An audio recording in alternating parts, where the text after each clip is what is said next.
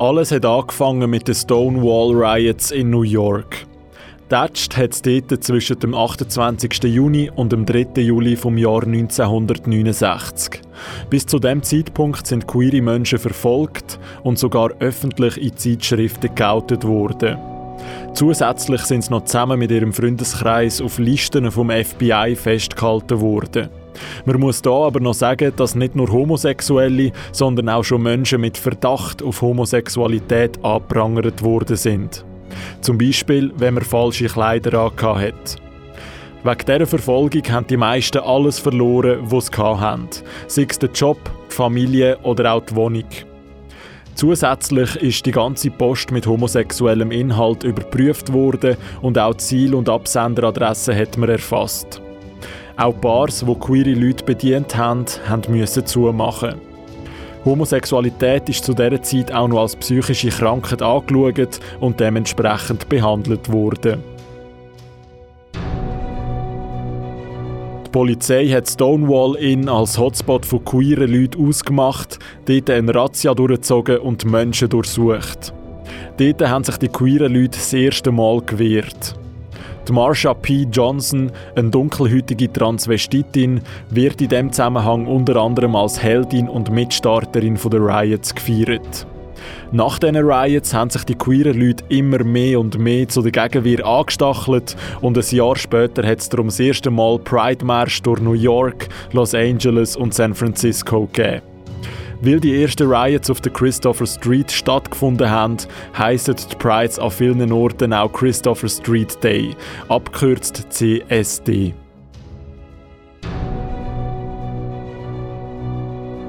Die ersten Tanzclubs in Basel und Zürich sind in den 30er Jahren entstanden. 1932 ist die erste lesbisch-schwule Zeitung mit dem Namen Freundschaftsbanner herausgekommen. Aus der ist dann später der Kreis geworden. Aber im Jahr 1942 haben Homosexuelle erst mit 20 dürfen sexuelle Handlungen durchführen. Heteros aber haben schon mit 16 dürfen Liebe machen. Im gleichen Jahr ist dann auch die erste Ausgabe vom Magazin Der Kreis rausgekommen, mit Texten auf Deutsch, Französisch und Englisch. Nebenbei hat sie in diesem Magazin auch immer künstlerische Männerfotos drin Durch das ist es dann endgültig zum reinen schwulen Magazin geworden. Zeitgleich, wir sind immer noch im Jahr 1942, ist dann der Club auch mit dem Namen Der Kreis gegründet worden, wo es dann mehrmals im Jahr Partys gegeben hat. Der Club und die Zeitschrift sind ziemlich schnell in ganz Europa bekannt worden und haben immer mehr Menschen auf Zürich gelockt. Das war auch der Startschuss, dass es immer mehr schwule Zeitschriften in ganz Europa gegeben hat. Beim Abonnieren von einer Zeitschrift muss man ja immer seinen Namen angeben. Dass aber die Abonnenten nicht von der Polizei erfasst worden sind, haben die immer müssen ein Pseudonym erfinden. Trotz allem sind in den 50er immer wieder schwule Männer ermordet worden und wo die Adresse vom Club der Kreis rausgekommen ist, hat er müssen zumachen.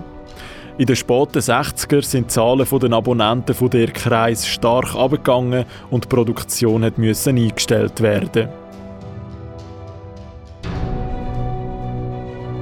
Wie in den USA hat die Polizei auch in der Schweiz Razzien durchgeführt, wo die Homosexuellen dann auf den Listen erfasst worden sind. Nach den Stonewall Riots hat es ab den 70er Jahren diverse Bewegungen gegeben. Gerade am Anfang des Jahrzehnts ist der Film mit dem Titel Nicht der Homosexuelle ist pervers, sondern die Situation, in der er lebt, rausgekommen. Der Film ist an den Universitäten in Zürich, Basel und Bern gezeigt worden. Und durch das sind dann auch homosexuelle Arbeitsgruppen gegründet worden. Im Jahr 1974 ist dann der erste Dachverband mit dem Namen Homosexuelle Arbeitsgruppen Schweiz entstanden. Auch die Arbeitgeber haben je länger, je mehr verlangt, dass die Leute nicht mehr wegen ihrer Homosexualität gekündigt werden können. Die Polizei führt aber gleichzeitig immer noch Register mit homosexuellen Menschen. Im Jahr 1967 ist dann auch das erste Mal das Thema Homosexualität im Schweizer Fernsehen behandelt worden.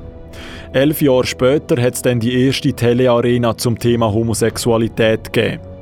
Dort sind verschiedene homosexuelle Szenen aus dem Alltag dargestellt und dazwischen heftig diskutiert worden. Die Gegner hatten dabei fast keine Chance, ihre absurden Theorien aufzulisten. Ein paar Homosexuelle sind sogar mit Masken auftaucht, weil sie einfach nicht haben wollen erkannt werden. Einer davon ist sogar so fest diskriminiert worden, dass er sich später das Leben genommen hat. Lesben sind in dieser Arena gar kein Thema. Hat es jemand angesprochen, ist die Person einfach ruhig gestellt worden, trotz der grossen Empörung.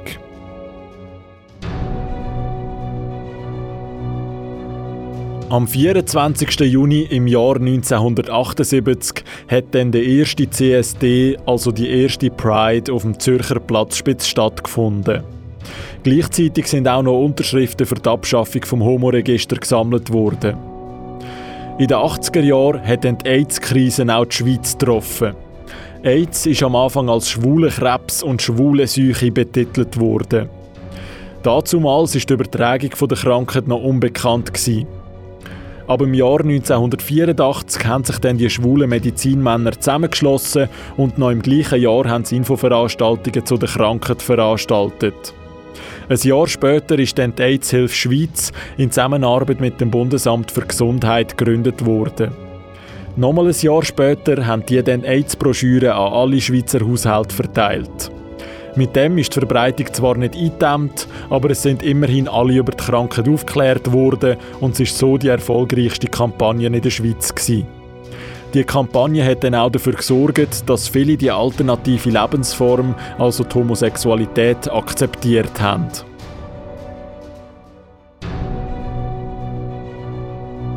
Im Jahr 1988 hat es in der Kunstwerkstatt Kaserne Basel eine Ausstellung mit dem Namen Männergeschichte gegeben. Sie hat das schwule Leben zu Basel zwischen 1930 und 1980 dargestellt.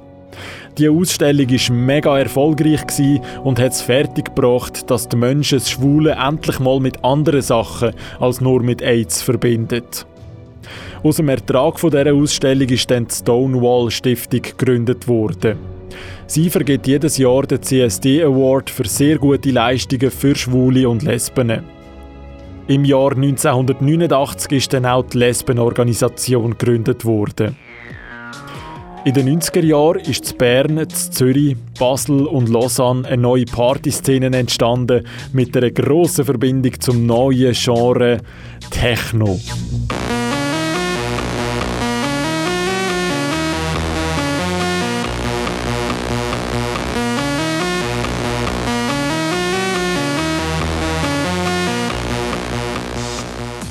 1994 ist das erste Mal seit zwölf Jahren wieder ein CSD durchgeführt worden und seitdem gibt es in Zürich jedes Jahr ein Pride. 1995 ist dann Pink Cross gegründet worden.